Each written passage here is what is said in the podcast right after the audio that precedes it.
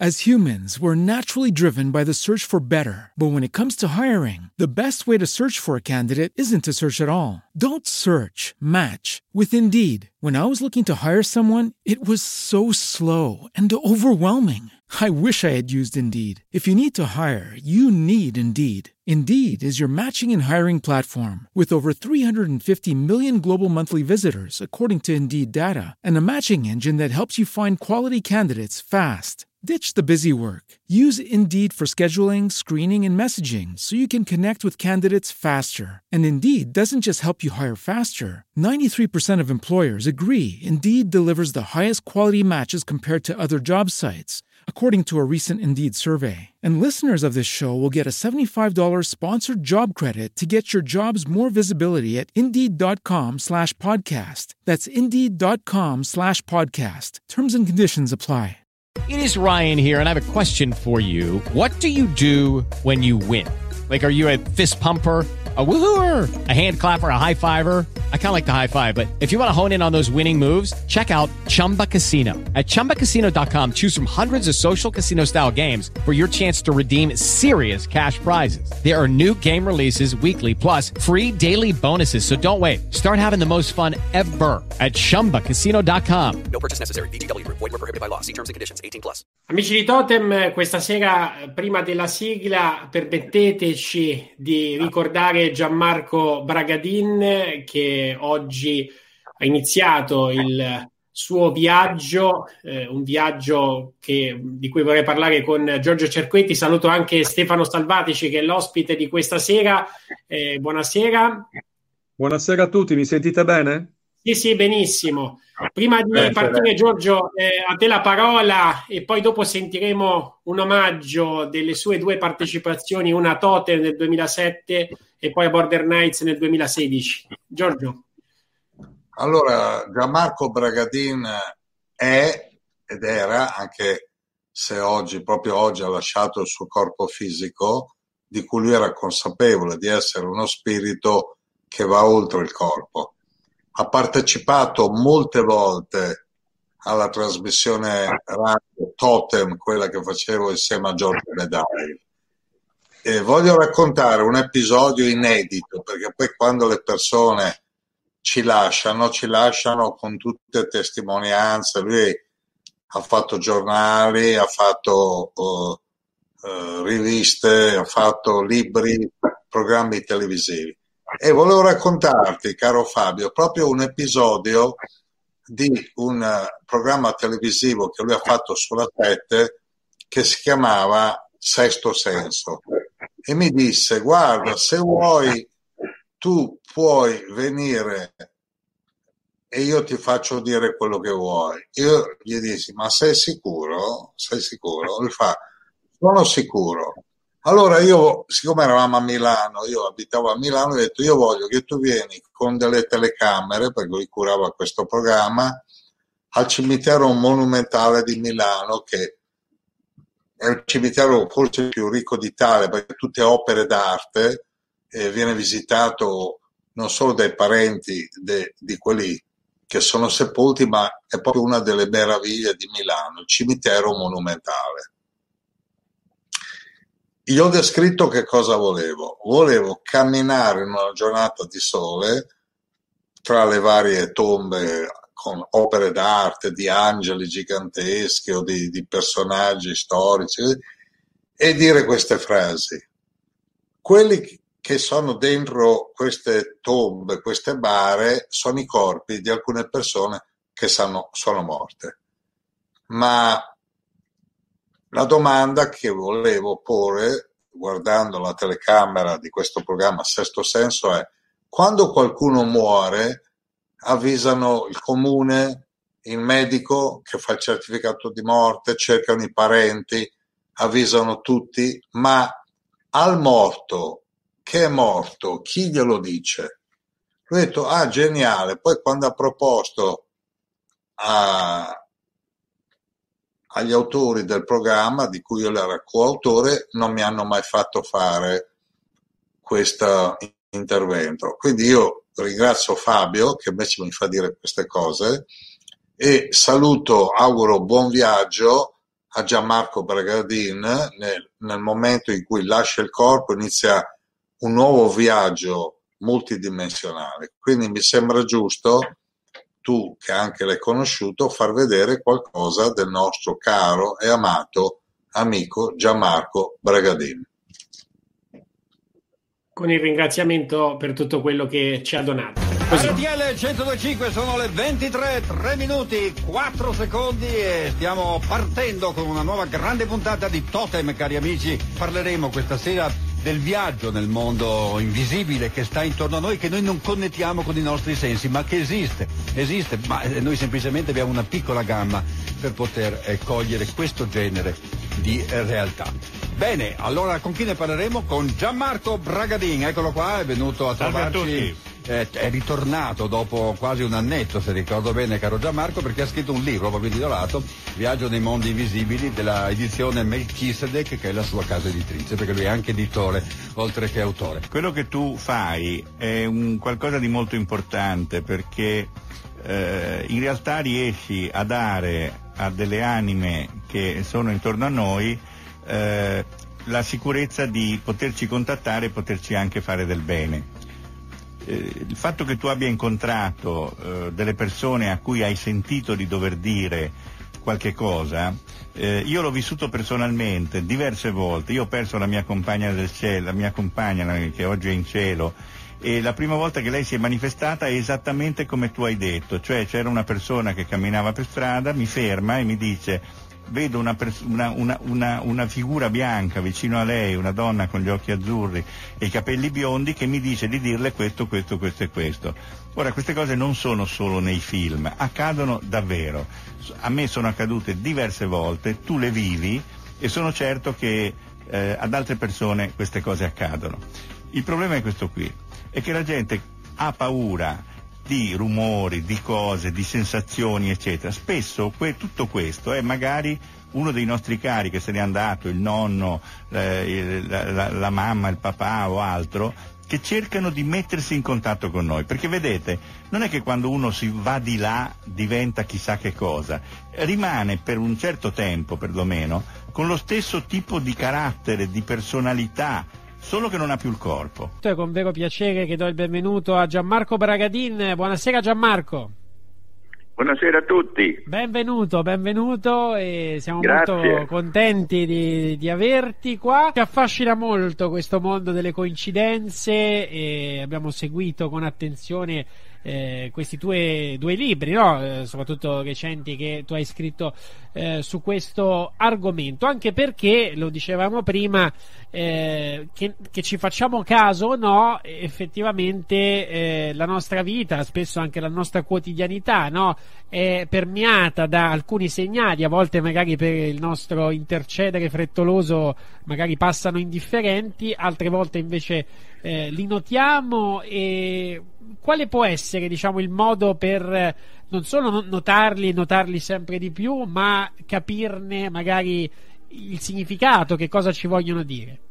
Esiste qual- qualcuno, qualcosa nel, nell'universo che si prende cura di noi e eh, si manifesta eh, attraverso persone speciali come i sensitivi, con eh, messaggi eh, molto conosciuti, molto, eh, basta, guardare, basta sentire o guardare oggi su internet eh, tutti i messaggi o i libri speciali di questo genere che, che parlano di, di, di, di, esseri di luce che, che, che si prendono cura dell'umanità. Ma quello che invece è la cosa importante che interessa sicuramente anche i nostri ascoltatori è che in realtà eh, questo universo parla a tutti.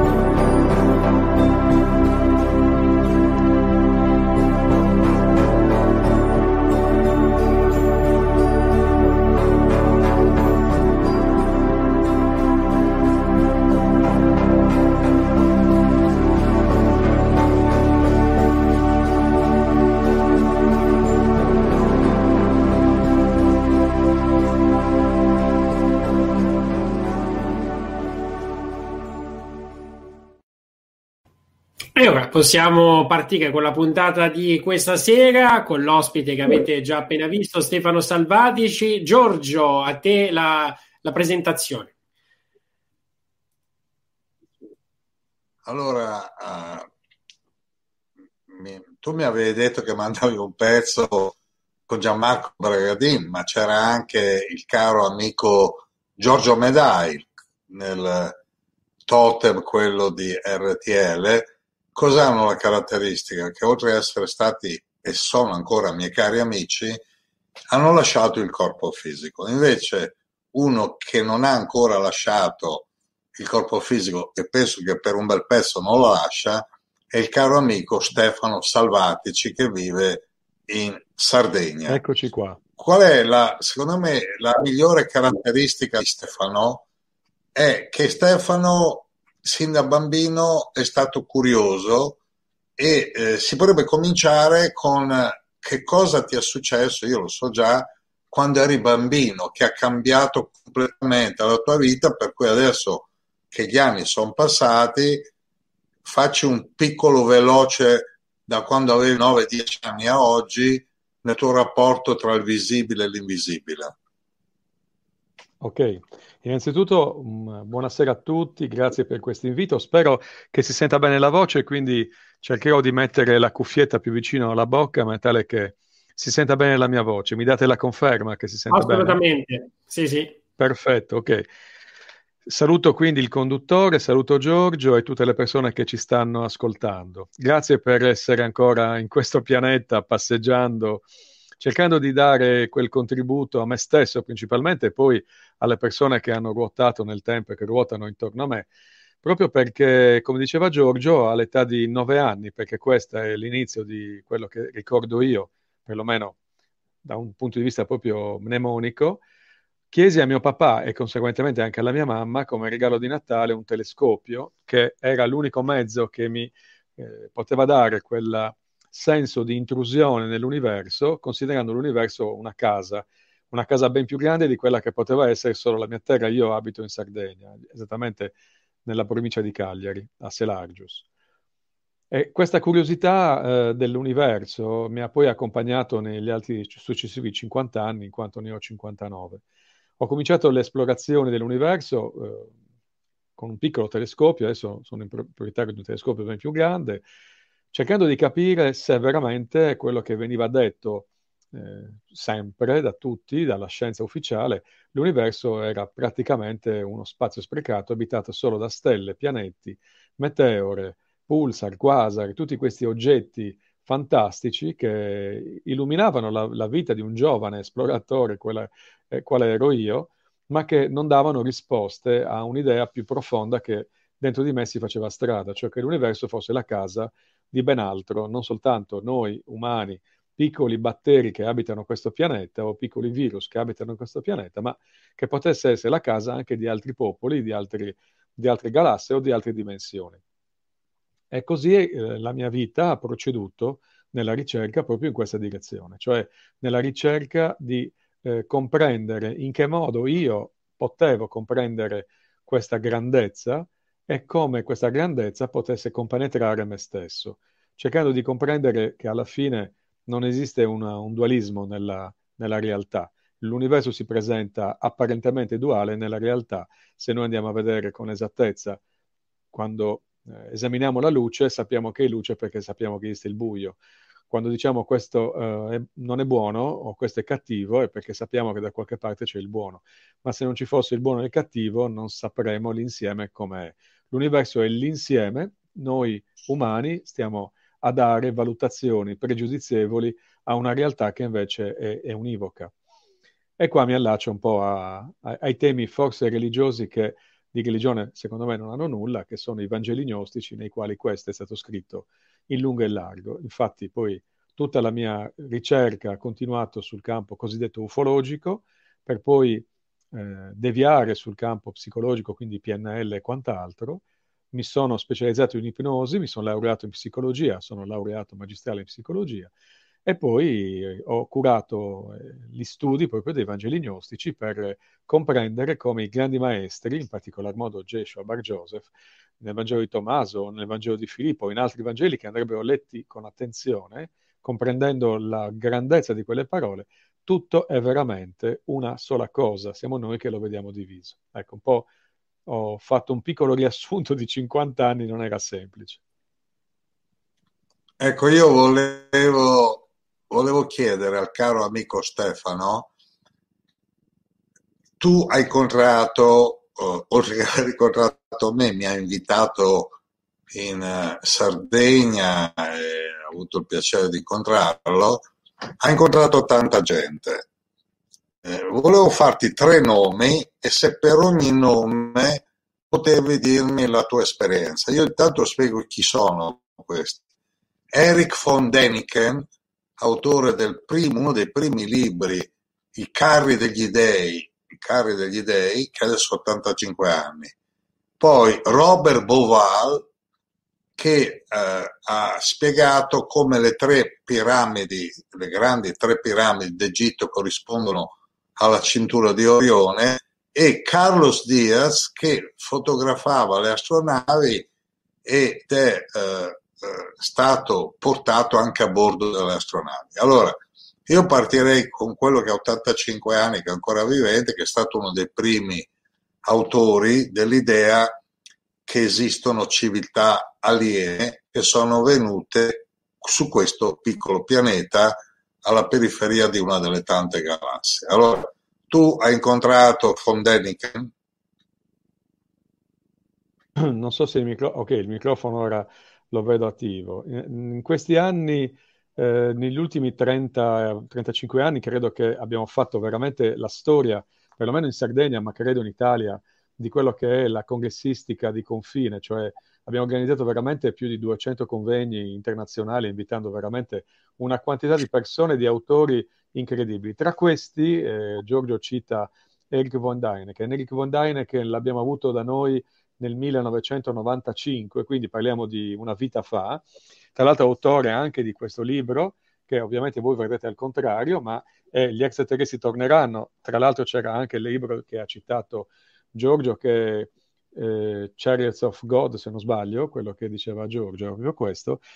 È stata un'esperienza molto particolare perché Eric von Däniken, oltre che essere un grandissimo comunicatore, non è una persona, per quello che io conoscevo all'epoca, eh, particolarmente dotata di un curriculum eh, cult- accademico chissà quale, spaziale, che magari può aprire, come so, alle persone un'idea di chissà chi sia questa persona. In realtà invece è una persona che anche a livello di video, perché ha fatto un bel video, un VHS che io ho, su come alcuni aspetti della nostra antica, delle nostre antiche civiltà, tra queste lui ricorda, eh, e lo ha ricordato a Cagliari da noi, eh, il mito eh, del cargo, così chiamato, eh, dove alcune popolazioni dell'Atlantico eh, furono, videro le, le navi, gli aerei degli americani che sbarcavano nella loro isola eh, chiaramente questi non avevano mai avuto, di pelle scura, non avevano mai avuto contatti con esseri bianchi, con quella tecnologia, videro questi grandi uccelli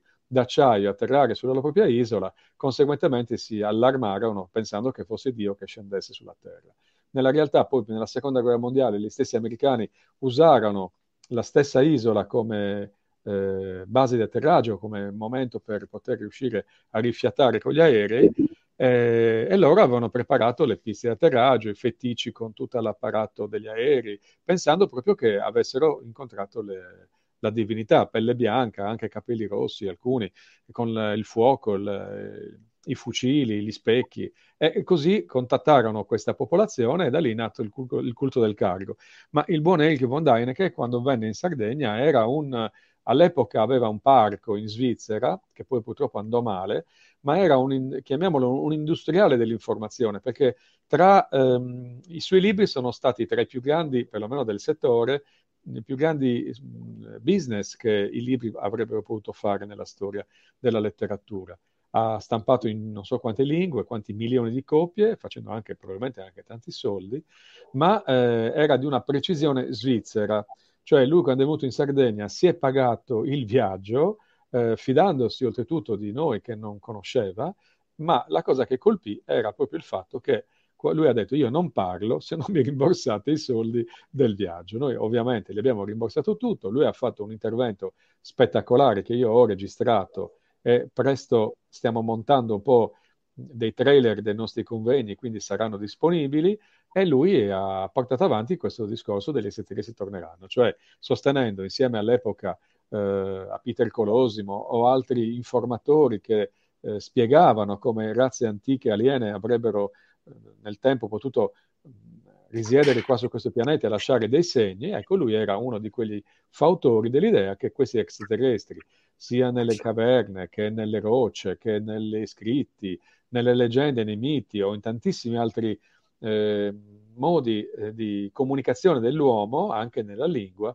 ecco, questi popoli extraterrestri, i più disparati, hanno lasciato anticamente dei segni e che sicuramente, così come nel culto del cargo è successo nel periodo delle seconde delle guerre mondiali, sarebbero tornati. Nella realtà lui non era proprio un ufologo, così chiamato, perché non svolgeva ehm, operazioni sul campo, non svolgeva indagini sul campo riguardanti incontri ravvicinati del primo, secondo, terzo o quarto tipo, come potrebbe essere un Baiata, per esempio, mio fraterno amico, ma eh, è un divulgatore straordinario che ha messo insieme tutta una serie di eh, teorie, di concomitanze e evidenze archeologico-mitologiche che hanno creato poi il suo successo. Ora diciamo che la sfortuna di Eric von Däniken non solo è l'età avanzata, ma il, il fallimento di questo parco che aveva in Svizzera e eh, comunque i suoi scritti de, per chi si accinge, chi si approccia per le prime volte a questa disciplina di confine, li consiglio perché i suoi libri li consiglio perché sono abbastanza illuminanti per iniziare un piccolo percorso. Ed è questo quello che io ho mostrato, che è quello di Erich von Däniken. Per quanto riguarda invece Robert Buval, il citato da Giorgio Robert Buval, anche lui è venuto a Cagliari nel, nel 94-95, è venuto anche l'anno scorso, qui da me in Sardegna, non ci vedevamo da un po', eh, Robert persona di altro livello, non diverso livello, di altro livello vuol dire un ingegnere eh, edile prestato oltretutto alla, alla misteriosa As humans, we're naturally driven by the search for better. But when it comes to hiring, the best way to search for a candidate isn't to search at all. Don't search, match with Indeed. When I was looking to hire someone, it was so slow and overwhelming. I wish I had used Indeed. If you need to hire, you need Indeed. Indeed is your matching and hiring platform with over 350 million global monthly visitors, according to Indeed data, and a matching engine that helps you find quality candidates fast. Ditch the busy work. Use Indeed for scheduling, screening, and messaging so you can connect with candidates faster. And Indeed doesn't just help you hire faster. 93% of employers agree Indeed delivers the highest quality matches compared to other job sites, according to a recent Indeed survey. And listeners of this show will get a $75 sponsored job credit to get your jobs more visibility at Indeed.com slash podcast. That's Indeed.com slash podcast. Terms and conditions apply.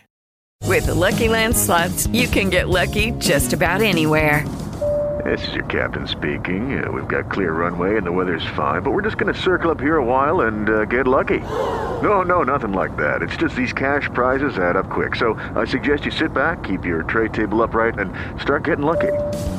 Play for free at LuckyLandSlots.com. Are you feeling lucky? No purchase necessary. Void where prohibited by law. 18 plus terms and conditions apply. See website for details. E quello che mi colpì di Robert, col quale siamo diventati proprio fami- amici familiari, di famiglia, è che eh, lui raccontava che era nel deserto della Saudi Arabia, come la chiamano loro giustamente, dove si leggono i libri alle luce delle stelle, e aveva questa spinta. Lui è un po' egiziano, ma anche di origine belga, mh, questa spinta per le piramidi. Ha cominciato a studiarle a fondo, ha creato poi una rete di amicizie con Graham Hancock e con Robert Chock e altri all'epoca, John Anthony West, che è un po' sparito dalla scena.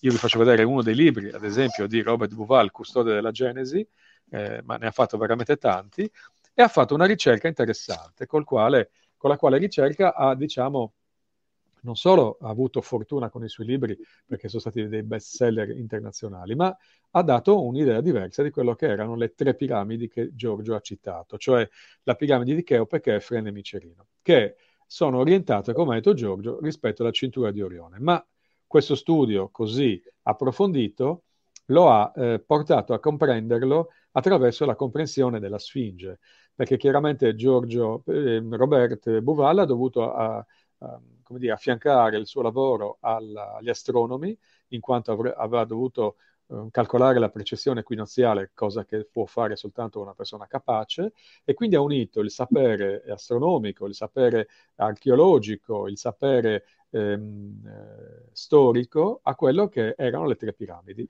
Eh, da lui ho imparato delle cose importanti, che la Sfinge è la chiave di tutto, è un leone, come voi tutti penso che sappiate, ed è un leone che guarda se stesso al solstizio, della, della, eh, al solstizio d'estate. In quella precisa eh, plateau di El Giza, in quel momento della precessione equinoziale, la piramide, la Sfinge guarda la costellazione del leone e guarda se stessa, come se eh, qualcuno ci stesse dicendo che dalla, dalla costellazione del leone eh, sono arrivati. Se noi andiamo a mettere, le, a, a predisporre la carta astronomica di quel periodo in cui le concomitanze eh, geologiche, archeologiche, astronomiche eh, fanno sì che questi elementi coincidano, scopriamo che le tre piramidi di Giza, Cheope, Kefren e Micerino, coincidono con le tre stelle della cintura di Orione. Eh, quindi mh, scopriamo anche che le ultime grandi piogge che hanno dilavato così la nostra eh, Sfinge risalgono a eh, circa 14.000 anni fa, 2000, 12.000 anni prima di Cristo, e quindi tutti questi elementi hanno fatto sì che lui cominciasse a pensare, insieme a, Graham, a Graham Hancock, che eh, le piramidi fossero tutt'altro che una tomba. Nella realtà, Cheope, la piramide di Cheope, una tomba proprio non lo è, perché lo hanno dimostrato in lungo e in largo.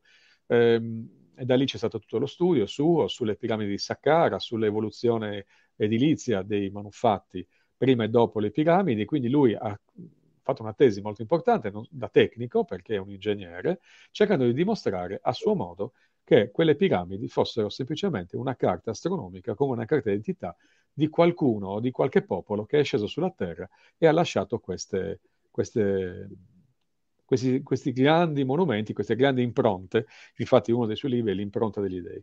Su questo poi ci ha lavorato anche Colin Wilson, che io ho conosciuto, hanno, hanno, creato una rete di studiosi tali che hanno supportato e surrogato questa, e sostenuto questa tesi. Per quanto riguarda invece Carlos Diaz, di cui facevi cenno, Carlos Diaz eh, è un fotografo messicano eh, che vive, vive a Tepozlan, una cittadina del Messico, vicino alla, all'area dell'ingerenza azteca.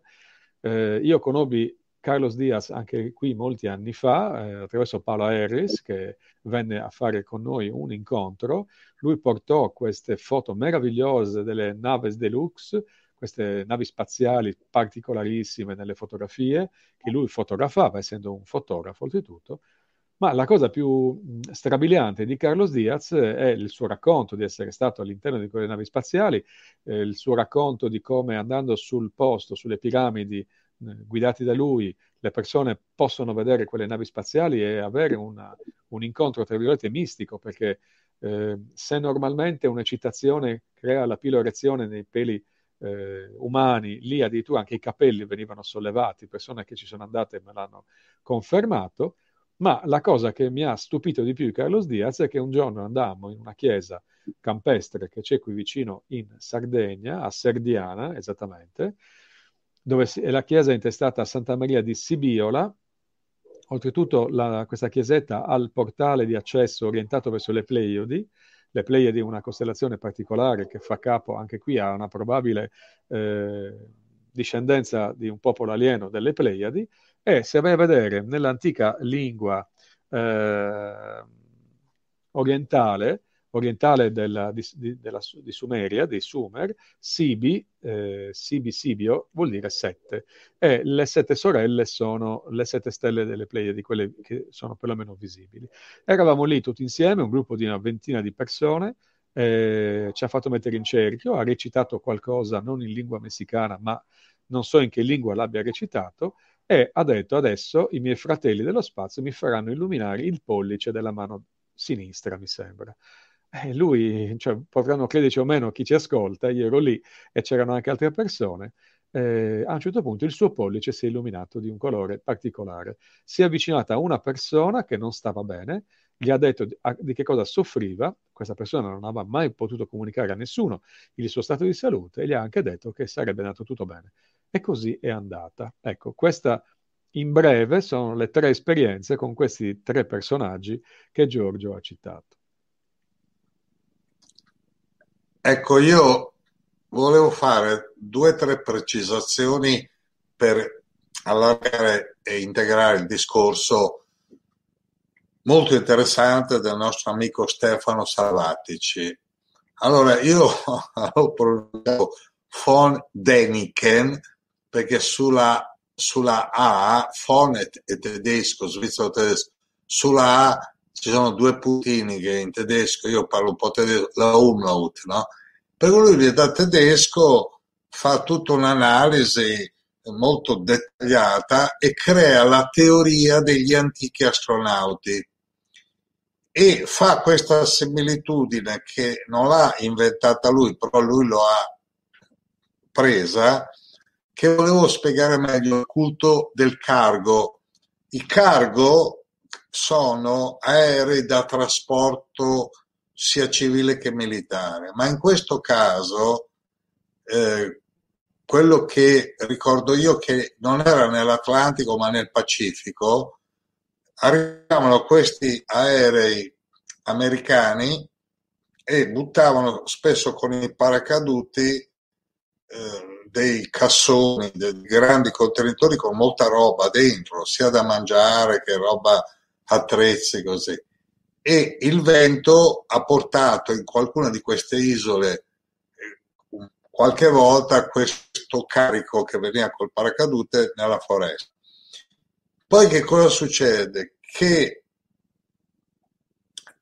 loro vedevano questi aerei, vedevano che in queste isole, dalla Polinese, così perché c'era la guerra col Giappone, così, c'erano come degli avamposti di pochi militari messi lì che trasmettevano con onde radio, quindi dovevano fare di comunicazione perché non avevano ancora i satelliti.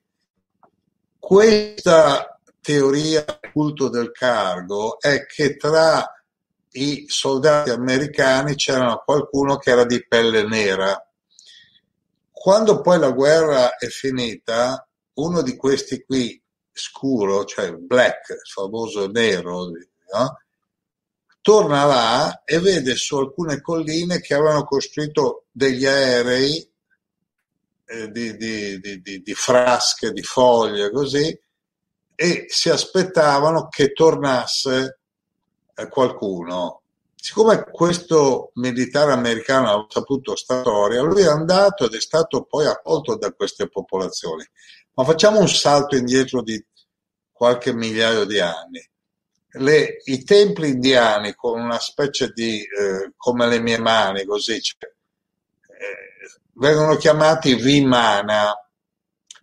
Vimana vuol dire astronave, quindi la parte superiore Vimana. Quando uno entra, trova delle divinità a cui viene offerto del cibo, dei vestiti, vengono vestite, vengono, eh, gli offrono incensi, cibo, fiori. E quindi anche lì c'è il culto degli esseri che vengono dal cielo, che per eh, i Sumeri, come ha citato lui, i Sumeri, l'antica cultura sumera, erano chiamati Anunnaki, quelli che vengono dal cielo, nella Bibbia Elohim. Eh, lui ha citato un parco che è andato male, siccome Fondeniken con questo carro degli dei, i carri dei ha venduto un milione di copie, ha pensato di fare una specie di Disneyland eh, ufologica, spaziale, così, in Svizzera, però è andata male. Ecco, poi adesso rilancio, prima di concludere, la, un'altra domanda. C'era Mayer che fotografava anche lui le astronavi e diceva di avere parlato con degli alieni in Svizzera evidentemente alle autorità svizzere che uno facesse un parco a tema sulle civiltà aliene, sulla teoria degli antichi astronauti, non andava bene. Per quello che lui ha investito tanti soldi, adesso 85 anni, e ne ha persi un bel po'. Carlos Diaz, che io ho conosciuto personalmente, vive a 30 km di distanza da Città del Messico. E alcuni miei amici che sono andati poi a trovarlo là, lui ha detto adesso tra un po' appaiono una flotta di astronavi e proprio con l'orologio alla mano, lui ha detto lo so alle 4, queste alle 4 appaiono, dove ci sono queste piramidi diverse, simili a quelle egiziane, ma quelle lì hanno come dei gradini per andare comodamente su. E Carlos Diaz, io l'abbiamo avuto anche a Totem, è una persona speciale e devo dire che, che interessa a, mentire. Io ho chiesto a lui una cosa sola, qual è la cosa che ti ha più colpito oltre gli extraterrestri? E lui mi ha detto la NASA perché io che sono messicano e andare negli Stati Uniti è quasi, è quasi impossibile avere il visto d'ingresso, poi sapete che vogliono fare il muro, insomma c'è tutta una polemica, vogliono fare entrare i messicani. Lui fu invitato dalla NASA che gli diede un visto speciale, lo andarono a prendere all'aeroporto e con una macchina NASA fu portato in uno dei centri della NASA che volevano interrogarlo e sapere perché non avevano tempo da perdere, volevano proprio avere una documentazione dettagliata e quindi lui ha detto questo è l'episodio che mi è rimasto più impresso che grazie agli extraterrestri sono stato accolto dalla NASA. Per quello che riguarda Bovale è interessante la legge del karma, perché lui nasce ad Alessandria d'Egitto, studia scuole britanniche e diventa uno dei più grandi esperti delle piramidi, in Italia un grande esperto è stato Mario Pinkerle, che era anche lui mio caro amico, adesso che è vivente, secondo me Adriano Forgione, che potremmo invitare qui, e la cosa interessante è che Boval, come anche insieme a Graham Hancock, Shock, sono arrivati alla conclusione, e chiedo a Stefano, non so se lo sapevi, che l'erosione della Sfinge, sono d'accordo con la teoria che guarda in una certa direzione, per cui quando la costellazione passa di lì risale a 10.000 anni fa, quindi non è che siamo passati da, dagli schiavi con la frusta e i faraoni che riescono a costruire queste piramidi, c'è qualcosa di più. Però c'è un punto che questo americano, Shock si chiama, dice che l'erosione della Sfinge è stata causata dalla pioggia. Quindi vuol dire che una volta il Sahara era verde, c'era una civiltà eh, con gli alberi, i laghi, i fiumi e pioveva. E quindi per arrivare a quell'erosione lì lo chiesi a Enco e Boval, che anche loro sono stati ospiti nella Totem, quello con Medail, dicono questa erosione dimostra che la Sfinge ha come minimo 10.000 anni, 10.000 anni. Quindi continuiamo il dialogo con il nostro amico Stefano Salvatici. Volevo dirti se tu sapevi che questa erosione secondo Shock, che amico di Bovale, era dovuta all'acqua, e poi di, di Mayer, questo svizzero che fotografava anche lui come Carlos Diaz le astronavi, se potevi dirci qualcosa perché so che tu hai fatto delle ricerche su questo, su questo che parlava con i pleiadiani.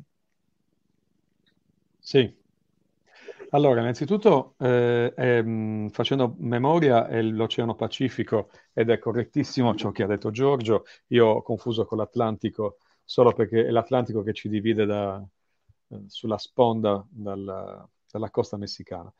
E quindi era il Pacifico. Per quanto riguarda invece le piramidi, volevo aggiungere solo questo.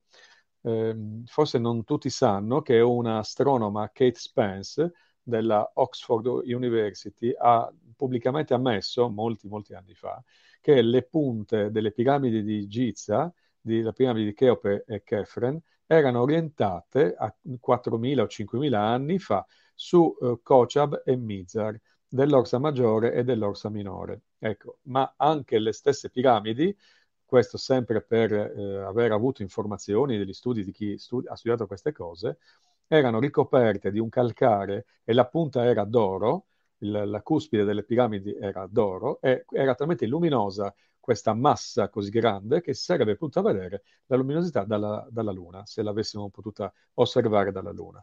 Eh, ricordate che eh, Al Jarreau, se non sbaglio, no, Jean-Michel Jarre, eh, voleva fare un grandissimo eh, concerto sulle piramidi al, a cavallo dal 99 al 2000, cosa che non è stata fatta perché c'è stata una, così, una fuoriuscita di informazioni circa un eventuale attentato, ma è, è curiosissimo perché attorno a queste tre piramidi ruotano una marea di misteri. Per quanto riguarda ciò che eh, mi ha chiesto Giorgio, a proposito del Robert Chock, della... io con lui non ho mai avuto modo di parlarci personalmente, conosco la persona solo per interposta persona, attraverso l'amicizia con Graham Hancock, Colin Wilson eh, Robert Buval, mi hanno sempre raccontato che gli studi che lui ha condotto, poi anche Adriano Forgione che tu hai citato eh, lo ha confermato per averlo conosciuto, eh, facevano risalire alle date che tu hai detto circa un eventuale grande dilavamento, perché quella è una roccia calcarea, di quella eh, sfinge, che, il cui volto era un volto di leone e non sicuramente il volto di un faraone. Comunque poi un'altra cosa che volevo dire è che io sono stato ospite a Totem con Giorgio Medail parlando dei Dogon della Repubblica del Mali, ma eh, era solo una precisazione perché l'ho conosciuto personalmente, quindi eh, benissimo. Torniamo al discorso di Mayer, perché Edward Bill Mayer, o Mayer, chiamatelo come meglio credete. La storia è un po' una storia controversa perché la troverete nelle enciclopedie ufologiche, eh, c'è un'enciclopedia ufologica mondiale nella quale io ho avuto la fortuna di poter partecipare con, mia, eh, con, un, mio, con un mio poster, con un poster. questo poster è stato pubblicato anche alla mostra mondiale a Roma sull'ufologia. Eh, e lì parlavo della Barbara Marciniak, che è una che sostiene di essere contattata proprio dai Pleiadiani. La storia delle Pleiadi, perlomeno quella più nota, viene alla, alle cronache proprio da Edward Billmeyer. Io ho avuto la fortuna nel convegno del 94 a Cagliari di conoscere Guido Mosbrugger, suo amico fraterno, il quale venne in Sardegna, precisamente a Cagliari, al convegno nel 95, eh, mostrando le foto originali di, eh, del suo amico Edward Billmeyer. Mm, la cosa che posso raccontare è che dentro la, la, la sala della, delle conferenze all'epoca era invitato da noi anche Michael Eseman, che probabilmente i più non conoscono, ma Michael Eseman è stato per molti anni un grande ricercatore sia nel campo ufologico che nel campo dei cerchi nel grano. Eh, venne in Italia, poi andò al Vaticano dopo che venne da noi e io girando all'interno delle sale, aprendo una stanza così casualmente, incontrai Guido Mosbrugger e Michael Esman che segretamente si facevano scambio di fotografie. Non so che cosa stessero facendo, però se uno ha bisogno di nascondersi è perché probabilmente qualcosa sta facendo di diverso da una cosa pubblica. Per quanto riguarda il discorso di Bill Mayer, eh, quest'uomo, eh, una persona un po' particolare, gli mancava un braccio, mi sa che, for- che era anche un veterano, eh, non ricordo bene, però sentiva un richiamo eh, di una, con, di una extraterrestre delle Pleiadi di una certa Seniase, che gli diceva dove andare, in quale punto mettersi con la sua macchina fotografica e lui da lì ha cominciato tutto un rapporto eh, diretto sia di fotografie che di incontri. Eh, c'è un libro, Messaggio dalle Pleiadi, che eh, chi è interessato può approfondire, poi c'è un, un, libro fotografico molto bello proprio sulle Pleiadi. Sono stati fatti tantissimi studi, i quali hanno prima confermato, poi ovviamente disconfermato quello che era la teoria di Meyer, cioè hanno sostenuto che erano in realtà dei modellini, ma eh, tutto questo è avvenuto molto dopo. All'inizio è stato oggetto di molte interferenze il soggetto, cioè Bill Meyer. È stato anche minacciato di morte più volte. Ora non so se è vivo, qualcuno mi dice che non è vivo, che c'è il figlio, ma la sua storia praticamente è la storia di un uomo, una, forse una, specie di contadino, un uomo che vive comunque a Smidruti, un paesino eh, sperduto della Svizzera, della Svizzera tedesca quindi, il quale sente questo richiamo lui li descrive come delle sfere che fregano l'un l'altro, questo contatto che lui ha sentito nella sua testa e ha sentito le voci di questi pleiadiani che gli dicevano quando e come eh, incontrarsi per poter mandare il messaggio al mondo. Il messaggio al mondo era un messaggio molto particolare, cioè un messaggio di pace, un messaggio noi ci siamo, stiamo vigilando, stiamo aiutandovi, poi possiamo dire il contrario di tutto, perché ovviamente uno dice ma come mai non, anche adesso non si mostrano, non ci sono.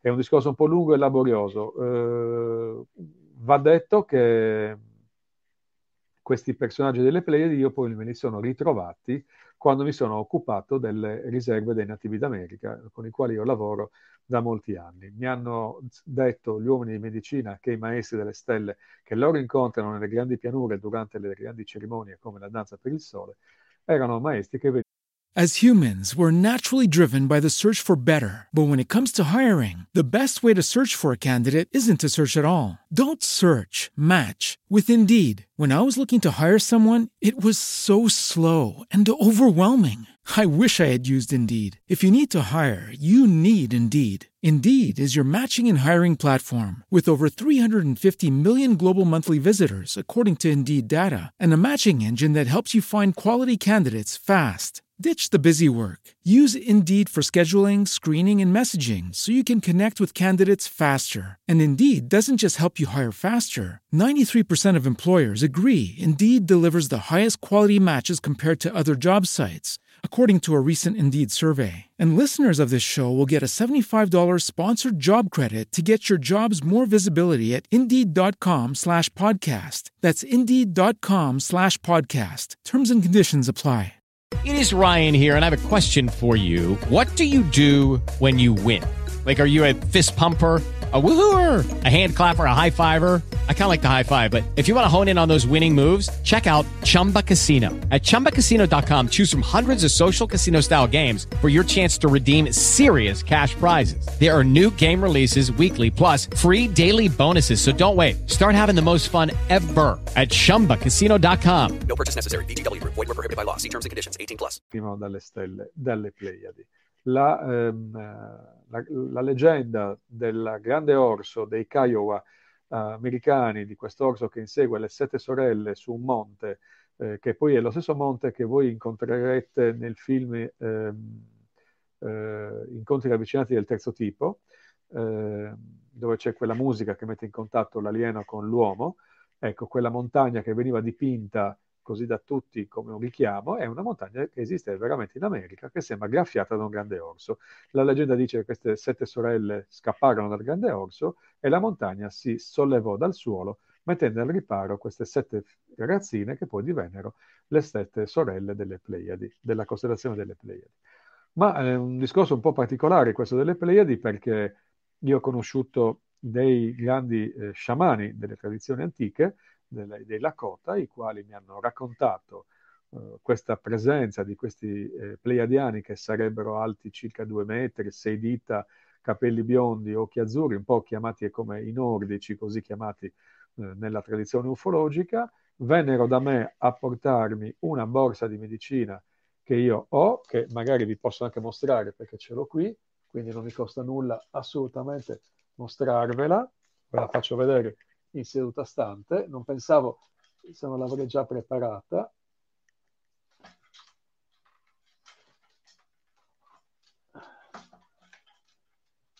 Ecco, non riesco a prenderla, va bene, pazienza, non fa nulla.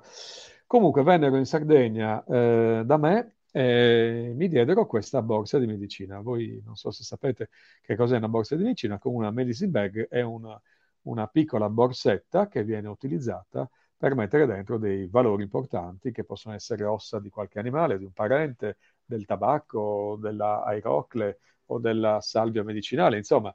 Eh, me la diedero e questa borsa di medicina che io vorrei mostrarvi, ma se avessi saputo mi sarei attrezzato prima, fidatevi, eh, cerco di spostare questo oggetto vicino a me senza fare grandi danni, eh, ma non ci riesco, pazienza eh, ha eh, sette stelle disegnate. Eh, sette stelle disegnate, loro mi hanno, me l'hanno messa al collo, io gli ho chiesto che cosa fossero quei disegni, io delle Pleiadi non ne parlavo mai con nessuno, e loro mi hanno detto che erano le Pleiadi, le sette sorelle. In, un, in, questa borsa di medicina c'è un punto segnato di rosso, che è il punto dove loro dicono, è il pianeta dal quale noi arriviamo. In particolar modo loro hanno detto dal quale tu arrivi.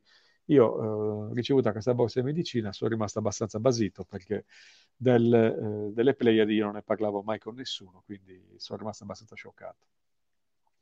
Comunque troverete tantissimi argomenti su Edward Bill Meyer, eh, chiamato Billy Meyer per, eh, così, per gli amici, e nell'enciclopedia ufologica che, aveva, eh, che avevano tirato fuori la, la, comitiva un po' di Maurizio Baiata, di Adriano Forgione, all'epoca forse c'era anche Malanga che collaborava con loro, troverete veramente insieme ad altri casi ufologici come il caso Guardian, come il caso Roswell, come il caso di Edward B. Meyer, che è stato trattato, è stata cercata di, sono state fatte una serie di verifiche, le quali hanno portato a una conclusione. La conclusione è che la, la, c'è una altissima probabilità che le foto che lui ha, perlomeno le prime foto che lui ha messo in, eh, in evidenza, che lui ha pubblicato, erano veramente foto vere.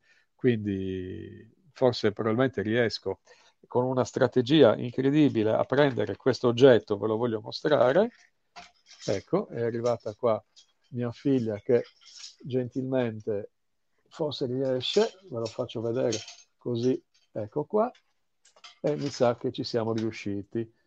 Ecco, allora adesso, visto che mi sto impegnando, lo faccio sino alla fine. Ecco qua. Ecco qua, l'oggetto è questo. Questa è la borsa di medicina di cui vi parlavo. Eccola qua grazie al contributo dei giovani si riesce in tutto. Non so se riuscite a vederlo bene, è un oggetto che per me è sì. estremamente prezioso. Ok, queste che voi vedete sono le eh, sette sorelle, 1, 2, 3, 4, 5, 6, 7 e qui c'è una macchietta, io spero che si, si veda abbastanza bene, c'è una macchietta un po' particolare, rossa, e io ovviamente eh, lavorando anche con i Cheyenne dove si parla della perlina mancante, cioè dell'imperfezione dell'essere umano rispetto alla perfezione di Dio, pensavo che fosse un'imperfezione della, del manufatto. Nella realtà mi hanno detto, l'esattezza è stata, tu vieni da quel pianeta. E io ovviamente non avevo mai raccontato a nessuno le mie esperienze con le Pleiadi, perché mh, mm, state delle esperienze un po' particolari anche nella mia vita che mi hanno messo in contatto con delle situazioni un po' strane riguardanti le Pleiadi. Io ho sempre pensato, ma il malanga pensiero direbbe perché tu sei un addotto, eh, probabilmente sarò pure un contattato, un addotto, non lo so e poco mi interessa, però ho sempre pensato che la mia famiglia reale, cioè reale significa quella vera, venisse dal, dallo spazio. È da lì che è nata l'idea di andare alla ricerca col telescopio di una famiglia diversa. Poi eh, nella mente di un bambino di 9 anni certe cose assumono un ruolo diverso. Ora che svolgo eh, la professione eh, legata alla psicologia, capisco che era un'evasione di un bambino che aveva una famiglia un po' particolare dietro e che evadeva nella speranza di trovare una migliore. Però perché erano le Pleiadi, ecco questo eh, non me lo sono sempre chiesto, sino al momento in cui eh, è successa un'esperienza che questa esperienza mi hanno, queste signore che mi si sono presentate mi hanno detto che venivano dalle Pleiadi. Quindi è molto probabile che come dice Malanga, io sia uno dei tanti individui che, secondo la sua ottica, sono stato, tra virgolette, rapito, oppure semplicemente contattato, oppure, come hanno detto questi uomini di medicina, tu vieni da là e quindi eh, questo è un po' il, il racconto che io vi ho, vi ho consegnato oggi.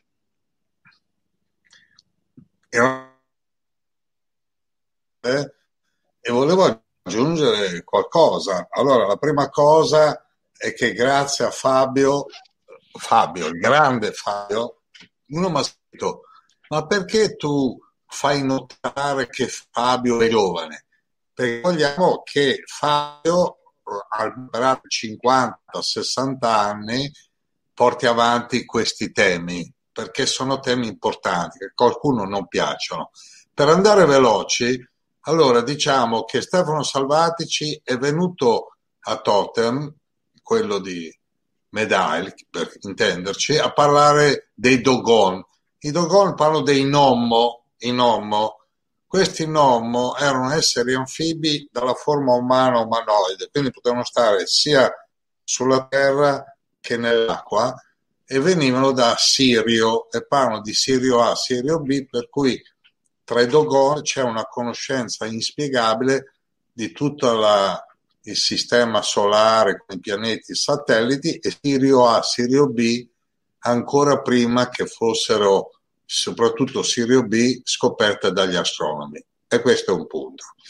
Mayer, eh, Bill Mayer aveva un figlio, questo figlio andava in giro a fare conferenze per presentare quello che diceva il padre. Uno, una donna lo avvicina e dice al figlio, lo sai che io ho conosciuto tuo padre in India?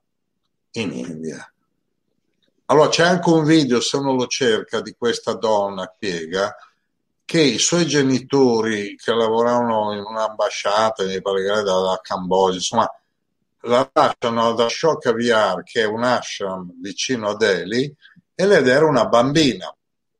Un giorno arriva questo Bill Mayer dalla Svizzera in India per comunicare con un importante, una donna che veniva da un altro pianeta, che era ospite lì. E che cosa dice questa donna al figlio di Mayer? Io ho assistito che, questi, che tuo padre, questa donna, che i giardinieri, perché lei era essendo bambina, non è andata a parlare con questi che erano adulti, parliamo di tanti, tanti anni fa, i giardinieri chiamavano la donna la dea, la dea, ed era bellissima, viveva in questo ashram, e quando loro parlavano, la bambina che aveva non sentiva niente, cioè no, no, comunicavano, ma probabilmente telepaticamente. Basta avere pazienza, cerca su internet e si trovano i video dove lei racconta questo. Quindi è una prova in più.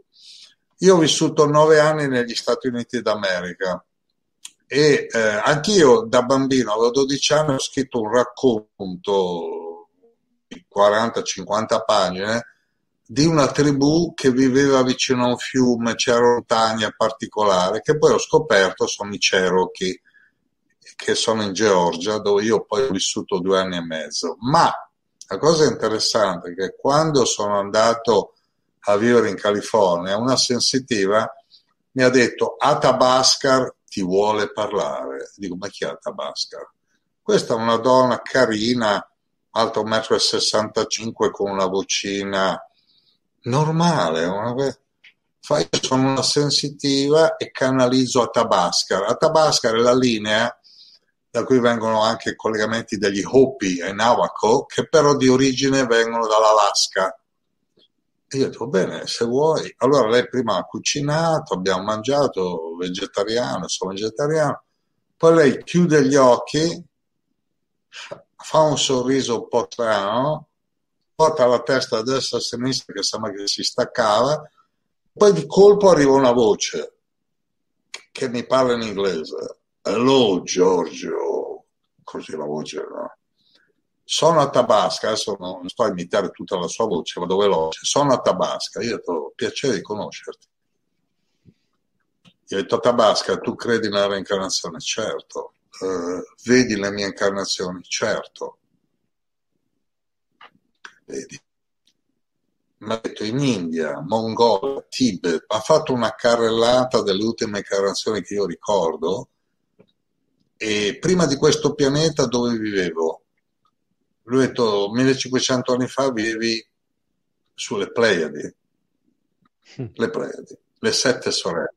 Io poi ho ringraziato, ci siamo salutati. Io avendo vissuto due anni e mezzo prima in, uh, ad Atlanta, d- ho preso l'aereo dalla California sono andato a Atlanta, sono andato da un mio amico che aveva un ristorante vegetariano che mi dava sempre del cibo che io distribuivo gratuitamente agli homeless, ai senza tetto. Ma allora dico, senti Richard, mi devi fare un favore, io devo parlare con qualcuno dei capi dei Cherokee, che lì però si chiamano Muskogee. E, e lui ha detto, guarda, c'è uno, Lupo Azzurro, che ha costruito tutte le tende del film Balla con i lupi, è considerato un grande, un grande in varie tribù, perché lì sono varie tribù nella zona che parlano la lingua Muskogee, noi li conosciamo come Cherokee, in realtà si chiama Cherokee, però gli americani il K l'hanno trasformato in Cherokee. Allora lui chiama questo arriva perché lui girava con una enorme jeep con dei pali, dei pali, questa è una mia foto insieme a lui fatta più di vent'anni fa, lui è quello con i capelli lunghi, potete riconoscere me che ero quell'altro. Ci incontriamo e mi dice, grosso, molto massiccio, non mi dice, fratello, dove sei stato tutto questo tempo? Io per sdrammatizzare ho detto ho avuto da fare delle cose. Allora mette la mano in tasca e mi dà un cristallo. Io ho detto, sai, voglio sapere delle Pleiadi. E lui mi ha detto, noi siamo venuti su questo pianeta 250.000 anni fa e mi ha parlato dei Cacinas, qua un discorso molto lungo che sicuramente Stefano conosce bene, però non solo mi ha confermato le sette sorelle, i Cacinas, tutto, cioè loro hanno una conoscenza per quello che loro non sono diventati mai schiavi bianchi, per cui la razza bianca, cioè europei, per far lavorare la gente hanno preso gli schiavi, hanno preso gli africani e l'hanno fatti come schiavi, perché loro, per loro discendenza pleiadiana, preferiscono morire piuttosto che fare gli schiavi. Allora l'hanno chiusi nelle riserve, ma hanno mantenuto le loro tradizioni. Quindi, per dirlo, non occorre che tu sia stato rapito. Nella tua memoria energetica ci sono dei ricordi di essere vissuto nelle Pleiadi, infatti ti hanno dato quella, quella borsettina, che è una prova, e tu da bambino col, col canocchiale cercavi di vedere quello che nel film T Ma posso, si posso dice aggiungere telefono qualcos'altro? casa. Sì, se, se mi sentite, se sono in Sì, linea. certo, certo. Allora, visto che eh, Sì, hai, certo. accenta- accentat- hai messo l'accento su questa tua esperienza, io racconto in definitiva che cosa è successo, perché magari uno lascia le persone sospese, ma non mi vergogno minimamente di raccontare che cosa è successo. Io lavoro con i sogni da troppi anni, cioè tipo 25-30 anni, che appunto scrivo i miei sogni, in quanto so eh, già da, da molto tempo, usando anche l'ipnosi, l'ipnosi con le persone, come stesso, che durante i sogni si liberano delle, delle energie molto particolari. Quindi io devo sapere, è un contenuto molto grande, contenuto onirico, perché perderselo non capisco. Quindi attraverso i sogni io ho avuto tante informazioni, tante aperture, così come diceva il maestro Jung, eh, Carl Gustav Jung, tante aperture dei mondi che noi non immaginiamo. Adesso non sto qui a parlarvi di come funzionano i sogni perché ci vorrebbero delle altre puntate, però quella notte succede una cosa molto particolare. Succede che io mi sveglio completamente dissipato dalle energie, mi sveglio come sudato o sembrava che avessi bevuto e comincio a scrivere il mio sogno. Il mio sogno era stato questo. Io ero in una eh, città eh, che non sapevo bene quale fosse, ma vedo un disco volante molto particolare, un disco volante con la coda a rondine, azzurro, e, e capisco che stanno arrivando eh, i popoli delle stelle. Tutti scappano spaventati, io eh, li, li rincuoro, dico ma perché scappate? Sono i nostri fratelli, non ho nessuna paura. Da lì io mi trovo, la scena poi io non sono riuscito a unirla bene, ma mi trovo in una eh, specie di balcone, un'area comunque dove si, eh, devi, ti trovi nel vuoto, io da lì vedo queste due entità eh, vestite di bianco, non vedo i piedi, ma hanno sei dita, le dita lunghe, la pelle come i delfini, la bocca piccola, molto piccola, il naso quasi due buchi, gli occhi grandi, i capelli più grossi dei nostri, color cenere biondo, e eh, parlavano come i bisbigliatori del eh, film Segnali del futuro con Nicolas Gage. Eh, io capivo tutto perché mi comunicavano, mi fanno cenno di buttarmi nel vuoto, io mi lancio nel vuoto, ci prendiamo per mano, cominciamo una fluttuazione nel, nell'etere, loro mi parlano e mi dicono quello che io ricordo perlomeno è stato eh, tu sei della nostra famiglia delle Pleiadi, ti abbiamo inviato noi lì, continua questo lavoro che stai facendo perché è quello per il quale sei stato destinato a fare. Poi da lì loro sono andati, mi hanno detto non parlarne con nessuno della nostra presenza, è un rapporto tra noi. Io eh, ho tenuto il segreto per molto tempo, eh, mi avevano detto che non sarebbero tornate se ne avessi parlato. Ho avuto forse la sfortuna di parlarne perché era un peso un po' grande e comunque loro vanno via, io torno umano, eh, cammino in mezzo alla gente e la gente non mi vede.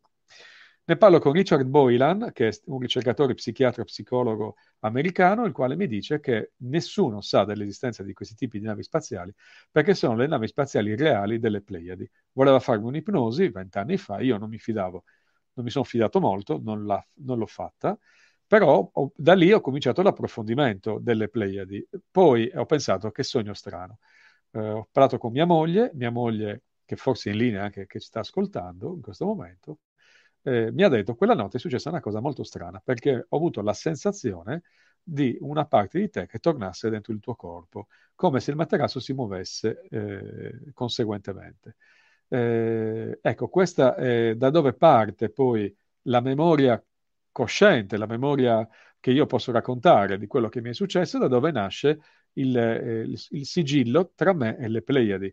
Io continuo a, uh, orientare il mio sapere, il mio cuore, la mia, la mia energia verso le Pleiadi nella certezza, quindi non ho il dubbio, nella certezza che loro sono qua e che stanno facendo di tutto per tenere in equilibrio un pianeta che probabilmente è sotto scaccomatto di altre energie, di altre forze. Quindi eh, lo dico pubblicamente adesso, io da eh, una settimana, dieci giorni ho deciso di impiegare le mie forze per i ragazzi, per la nuova generazione, perché noi stiamo consegnando un mondo veramente disastrato a questa nuova generazione. Noi, eh, diciamo, tra virgolette, anziani, ma è solo la carta d'identità, ma non me ne frega nulla, abbiamo già eh, fatto delle cose e non possiamo cambiarne facilmente delle altre perché eh, l'orologio biologico comunque segna le loro lancette, segnano l'ora. Eh, I ragazzi però devono avere un modo diverso. Io mi vorrò occupare di loro cercando proprio di dare dei contributi eh, importanti perché loro capiscano che l'universo è la loro casa. Quindi tutti quelli che vorranno unirsi a questo progetto, che poi illustrerò nel dettaglio, eh, ci sarà una fondazione apposta per la tutela delle, dei valori dei ragazzi, ecco, eh, proprio perché da lì nasce l'ispirazione. Probabilmente tutto il mio percorso dovrà portare a questo, tutto il mio percorso dovrà portarmi a, a, occuparmi delle persone, così come faccio da tantissimi anni, e eh, scoprire veramente che il mondo l'universo è veramente la casa di tante, tante altre civiltà. Poi vogliamo dire cattive o buone, è un problema umano. Eh, non le vedo né cattive né buone, fanno parte di un sistema costruito per auto eh, generarsi. Quello che loro mi hanno detto è che l'universo è una donna in gravidanza. Questo mi dissero e questo vi dico. C'è qualche domanda che ti voglio porre, anzi che ti pongono i nostri amici. Giusi, eh, quali sono gli indizi eh, che oppure eh, presuppongono con i quali si pensa che gli extraterrestri torneranno? Grazie anticipatamente. Allora, eh, l'idea che gli extraterrestri torneranno è, l'idea di Erich von Däniken alla tedesca. Io penso che non sono mai andati via. Io ho scritto dei libri, eh, il primo che avevo scritto nel 1998 era Pitti dall'universo, dove spiegavo, quindi molti anni fa, dove il mio sapere era diverso da quello di oggi, ma non meglio, non peggio, era solo diverso, che l'alieno in fondo ero io, nel senso che non capivo nulla di quello che ero me stesso. Cioè noi ci rapportiamo con un universo del quale conosciamo poco perché conosciamo poco noi stessi il vero processo di comprensione di come l'alieno esiste o non esiste, di come funziona l'universo, è nella comprensione di come noi ci poniamo con noi stessi, nella comprensione che siamo gli autori del tutto, gli autori di ogni cosa succeda in questo pianeta, nel bene o nel male secondo la visione umana. Nella realtà, dietro ogni cosa che appare buona c'è sempre qualcosa di forse meno buono e viceversa in quello meno buono c'è qualcosa di più buono. Eh, per riconoscere i segni di un'eventuale presenza, così come dice Giuse, grazie alla domanda, io dico semplicemente osserva come mi hanno insegnato eh, il mondo degli uomini di medicina, osserva i segnali che prima non notavi. Eh, una piuma che ti cade vicino, As humans, we're naturally driven by the search for better. But when it comes to hiring, the best way to search for a candidate isn't to search at all. Don't search, match with Indeed. When I was looking to hire someone, it was so slow and overwhelming.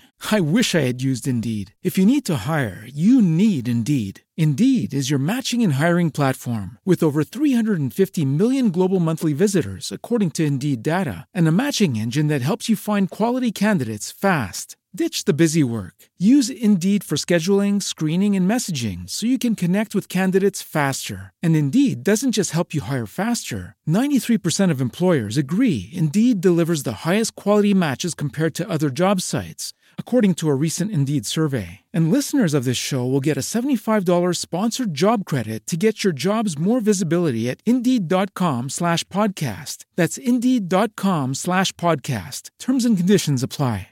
Hey guys, it is Ryan. I'm not sure if you know this about me, but I'm a bit of a fun fanatic when I can. I like to work, but I like fun too. It's a thing. And now the truth is out there. I can tell you about my favorite place to have fun. Chumba Casino. They have hundreds of social casino style games to choose from with new games released each week. You can play for free anytime, anywhere and each day brings a new chance to collect daily bonuses. So join me in the fun. Sign up now at ChumbaCasino.com. No purchase necessary. VGW Group. Void were prohibited by law. See terms and conditions. 18 plus. No, piuttosto che una coincidenza, come chiamava sincronicità il grande maestro Jung, piuttosto che anche il fatto che tu sei presente adesso in questa trasmissione, lo puoi considerare un segnale se tu lo consideri un segnale, se no è una pura casualità. E questo è il modo in cui noi ci poniamo rispetto alle cose. Io penso che non esista una casualità, io penso che che esiste un meccanismo intelligente che è l'universo, del quale io sono parte, come lo siamo parte tutti noi, e quando mi stacco dall'universo non capisco, quando sono l'universo lo capisco meglio. Questo è quello che io dico a Giusy e eh, non so se la mia risposta ti può essere utile. E da Giusy a Giuseppina che invece chiede: I tuoi sono stati semplici eh, sogni o erano dei viaggi astrali? Allora, ehm, se prendiamo in considerazione l'esistenza dell'anima, di un'energia eh, eterna, quindi che non dispone della dimensione temporale, e consideriamo i viaggi astrali come un sistema attraverso il quale l'anima si stacca dal corpo e va a visitare altri mondi eh, o altre realtà, se lo vogliamo vedere in quel modo, possiamo anche dire questo. Io invece, che sono un profondo studioso, e qui Giorgio sicuramente si aggancerà a velocità della luce, di quello che è la pineale della DMT, che è la dimetiltriptamina che entra in, nel corpo umano e ci fa vedere il mondo, l'universo per quello che è realmente, penso che non esista un discorso di viaggio astrale, ma esiste solo la capacità del nostro chiamato terzo occhio di osservare la realtà per quella che, che è, è, è, più vicina al reale. In, nella, quello che io so della psicologia è che noi costruiamo dei mondi reali e tante angosce, tante ansie, tante crisi di panico, tante depressioni nascono da illusioni, di immagini illusorie che noi ci facciamo di noi per coprire i, i, danni che abbiamo subito da piccoli, piuttosto che eh, eh, le delusioni che abbiamo avuto anche in età più avanzata dei, dei, bambini, e costruiamo delle immagini. Non siamo mai noi stessi, a volte siamo quell'immagine che è una proiezione di una cosa finta, a volte siamo un'altra immagine che è la proiezione di un'altra cosa finta. Stare nella realtà è difficile, osservare la realtà lo è ancora di più, ma come dice il film K-Pax, che io invito tutti di guardare, ora e adesso è l'unica cosa che abbiamo. Quindi eh, osserviamo la realtà con l'occhio dell'anima, che è legato alla pineale. Quindi vogliamo dire che un viaggio astrale va benissimo così. Se va bene quella strada, ti dico di sì. Cosa ne pensa eh, del suo paesa- compaesano Pier Giorgio Caria e Bon Giovanni? Allora, eh, non mi va mai di eh, fare delle opinioni, dare delle opinioni personali su altre persone che conosco meno o che conosco poco. Eh, ognuno segue la propria strada, ognuno fa quello che deve fare. Io dico una cosa molto eh, personale. Eh, io in tutti questi anni credo di aver incontrato veramente migliaia di persone, migliaia, alle quali non ho mai eh, chiesto nulla, non ho mai creato una setta, non ho mai creato un gruppo, non ho mai creato niente che non fosse eh, comunicare quella che è la mia esperienza, le poche cose che io ho fatto gratuitamente. Et amore Dei si dice in latino. Eh, il nostro grande maestro Joshua Bar Joseph, che poi è Gesù Cristo, così come tanti altri maestri, eh, il sapere non, uh, non è mai compensato da un denaro. Questo è il mio pensiero, ma non perché il denaro sia sporco, perché io ho una professione e faccio quella di professione. Il sapere non può essere una professione. Questo è il mio pensiero, che non vuol dire che sia giusto.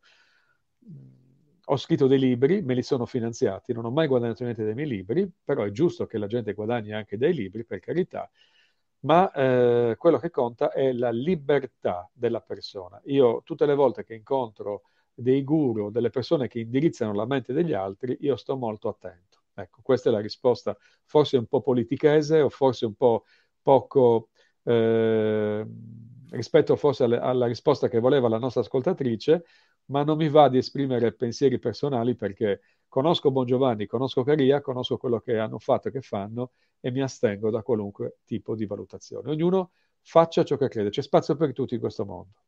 Le ultime due, eh, cosa ne pensa degli Star Seeds? Esistono e cosa fanno? Domanda seria. Eh, ripetimi, Star? Seeds.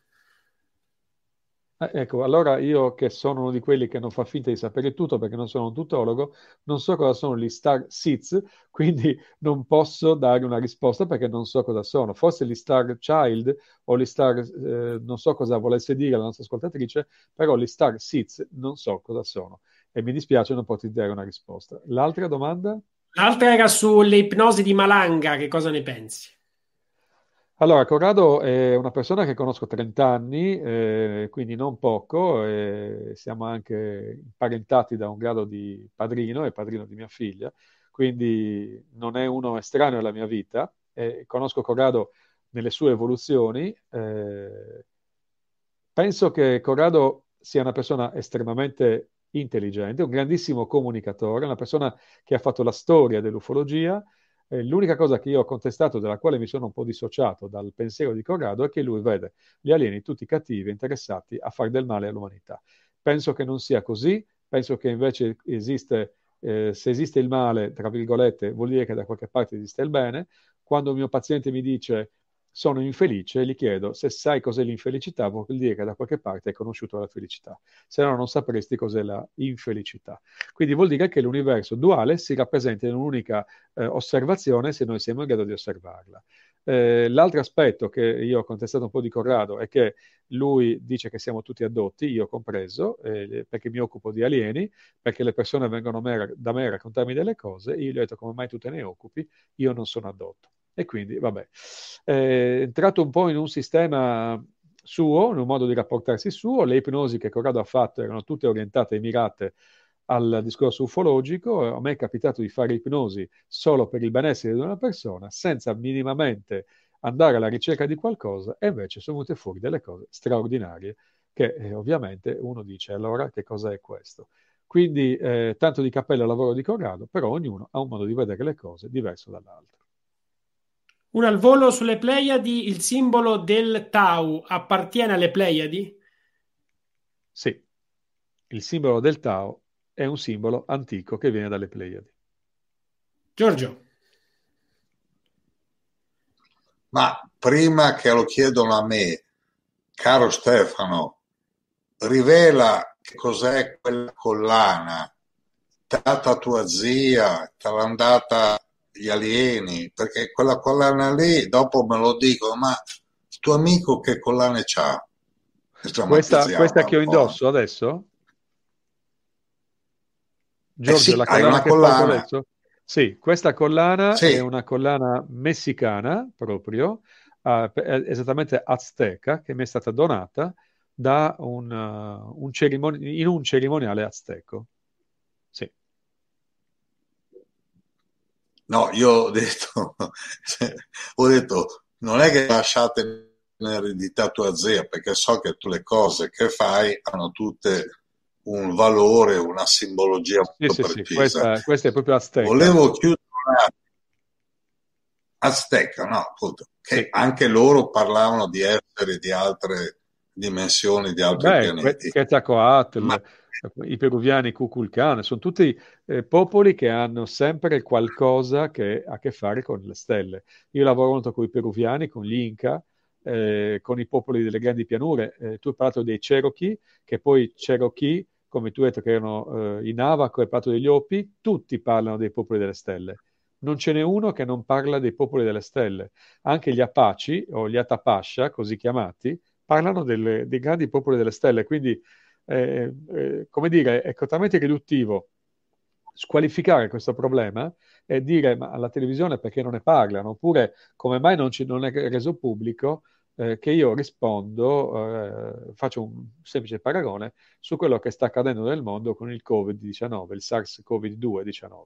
Ecco, se noi sapessimo la verità di quello che sta accadendo, probabilmente non saremmo neanche qua a fare questa trasmissione. Nella realtà noi siamo come in un teatro, non siamo neanche attori di questo teatro, per questo io vi ricordo la eh, fiaba, neanche le avventure di Pinocchio, dove Mangiafuoco aveva le, le redini dei pupazzi che lui comandava e Pinocchio, che voleva diventare umano, eh, quindi eh, animato da un'anima che animava però un pezzo di legno, ha deciso di non essere attaccato a, ai fili del burattino. Gesù Cristo è venuto qui a parlarci della libertà.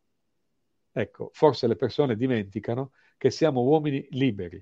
Questa è la base di ogni ragionamento. Essere uomini liberi significa avere la possibilità di mettersi al collo una collana, avere la possibilità di raccontare se stessi, se uno vuole piangere ha il diritto di piangere, se uno vuole ridere ha il diritto di ridere, se una persona ha un problema se ne può parlare, nelle riserve, ovvero nelle tribù, non c'era bisogno degli psicologi, non c'era bisogno dei commercialisti, degli avvocati, perché la famiglia era una grande famiglia che supportava la persona e che era un organo che funzionava socialmente bene.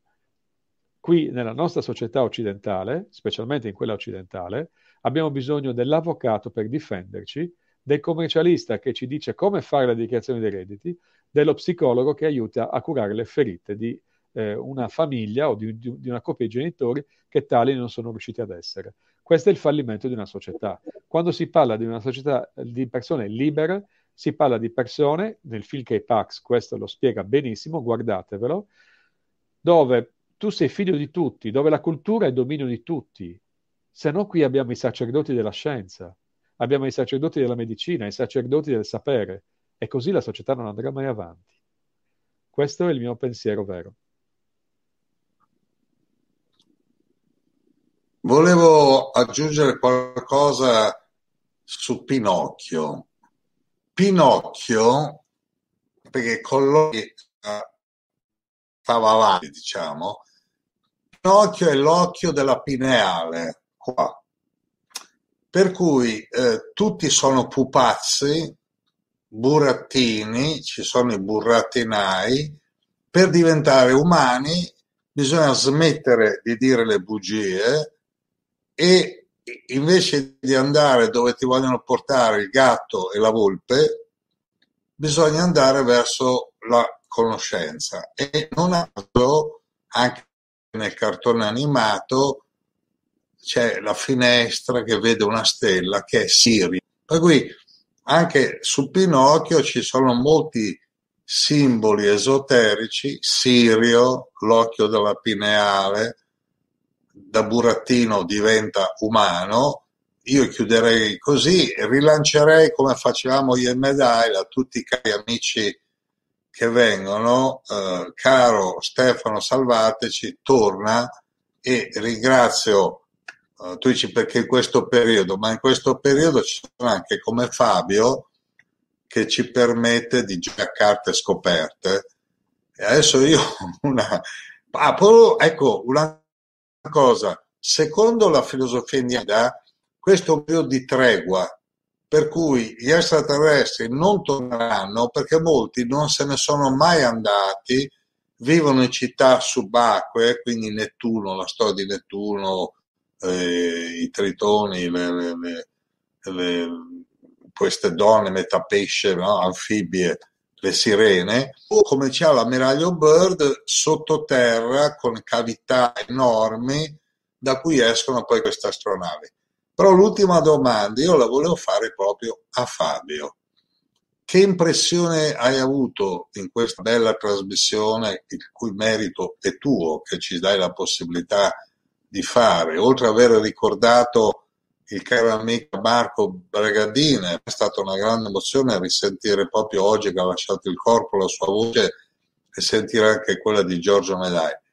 Che, che impressione ti ha dato questa, la puntata di questa sera con il caro psicologo laureato Stefano Salvatici?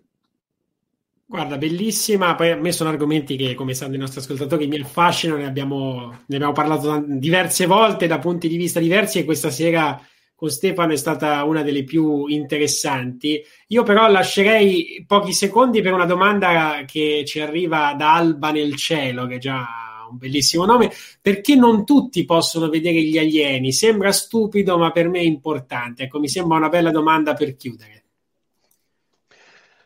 Allora, eh, per chiudere, innanzitutto eh, grazie a tutti voi, grazie a Giorgio, grazie a Fabio. Eh, Pinocchio anche la storia di Gesù Cristo, perché c'è Lucinio, Lucifero, c'è la Madonna, insomma, sarebbe da fare una trasmissione solo su, su Pinocchio.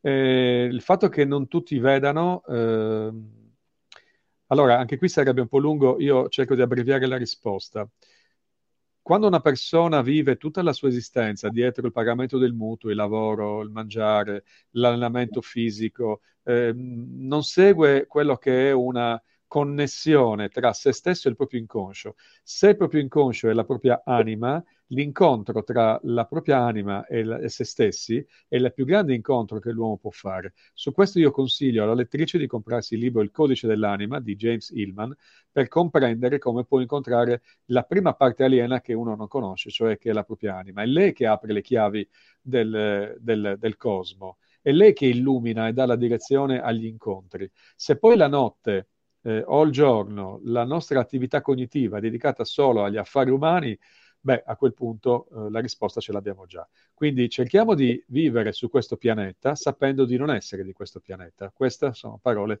di Francesco d'Assisi. Anche lui un pleiadiano? Può darsi. Io seguo la vita di Francesco da troppi anni e t- ci sono delle cose che mi fanno capire che lui sapeva delle cose ben al di là di quelle che noi possiamo immaginare. C'era un signore che si chiamava Giordano Bruno, anche lui aveva detto tantissime altre cose, quindi vuol dire che su questo pianeta i fari ci sono, bisogna solo sapersi orientare, tutto qua. Al volo anche Dario, accontentiamo, eh, si può sognare degli alieni che ti chiedono di donargli l'anima, grazie mille. Ma se hai sognato degli alieni che ti hanno chiesto di donare l'anima, eh, digli di magari andare da un'altra parte, in un tabacchino a comprare un pacchetto di sigarette e magari l'anima tienetela per te e cerca di incontrarla. Questo è il messaggio che io ti do. La vita è un uh, modo attraverso il quale eh, immaginatevi un filo da stendere infinito, circolare, perché questa è l'esistenza, nel quale improvvisamente appendiamo uno, uh, un panno, una, un asciugamano bianco. La vita è quell'asciugamano bianco, nel quale puoi scrivere delle cose. Senza la vita non sapresti che esiste il tutto sfruttiamo questo momento che è un incidente di percorso straordinario. Incidente non vuol dire una sfiga, vuol dire una fortuna di venire qua e osservare, perché dall'altra parte, come diceva all'inizio Giorgio, eh, è un multidimensionale. Eh, Giorgio ha fatto un esempio un giorno su una trasmissione della nostra eh, radio, Olos Radio, nella quale lui ha detto è come se ci fossero 200 televisori che producono 200 trasmissioni diverse. Quando non sai che direzione prendere, ecco che eh, non sai bene come orientarti. Questa vita ti dà l'orientamento. Gli sciamani ti dicono la vita è l'allenamento a dove andrai. Grazie Stefano. Giorgio, volevi ricordare anche il tuo sito perché ci sono gratuitamente anche dei tuoi libri, so che alcuni li chiedevano come fare. Allora, prima però volevo dire tre date storiche.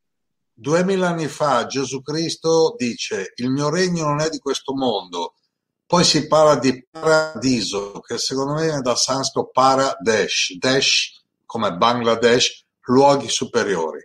2500 anni fa il principe Gautama chiamato Buddha il risvegliato dice la cosa migliore è andare nelle terre pure, chiama così i pianeti superiori. Ma il migliore è Krishna. 5.000 anni fa, 5.000 anni fa dice, frasi testuali, gli sciocchi mi deridono quando vengo su questo pianeta nella mia forma umana. Quindi anche se arrivasse uno a dire io sono di un altro, di un, di un altro mondo, probabilmente cercano di imprigionarlo, torturarlo. Quindi non c'è stata finora una grande accoglienza. E volevi che annunciassi www.cerquetti.org eh, ci sono cinque miei libri gratuiti in cui parlo anche di alieni, parlo dei maestri spirituali indiani, parlo della reincarnazione. Io ringrazio ogni persona che ha guardato e guarderà eh, il ritorno di Totem e ringrazio chi ci ha ospitato, il famoso padrone di casa, diciamo, e ringrazio anche uno psicologo che si presenta con una collana di un'antica popolazione che era in contatto con esseri superiori e, e che è laureato, è importante, anch'io sono laureato. Mia madre mi diceva con le cose strane che dici è meglio che prendi una laurea, quindi anche tu l'hai presa, altrimenti qui se uno siamo autorizzati. Laurea, siamo, siamo autorizzati dal governo italiano, Esatto, siamo laureati, esatto. siamo. Quindi per l'ennesima volta, grazie a chi ha guardato, chi ci sta dando Certo, e grazie a tutti. lunga vita, lunga vita al caro amico Fabio. Certo, grazie Fabio, grazie a chi ha fatto le domande, grazie a Giorgio e grazie all'universo che ci dà la possibilità ogni giorno di capire perché siamo qua.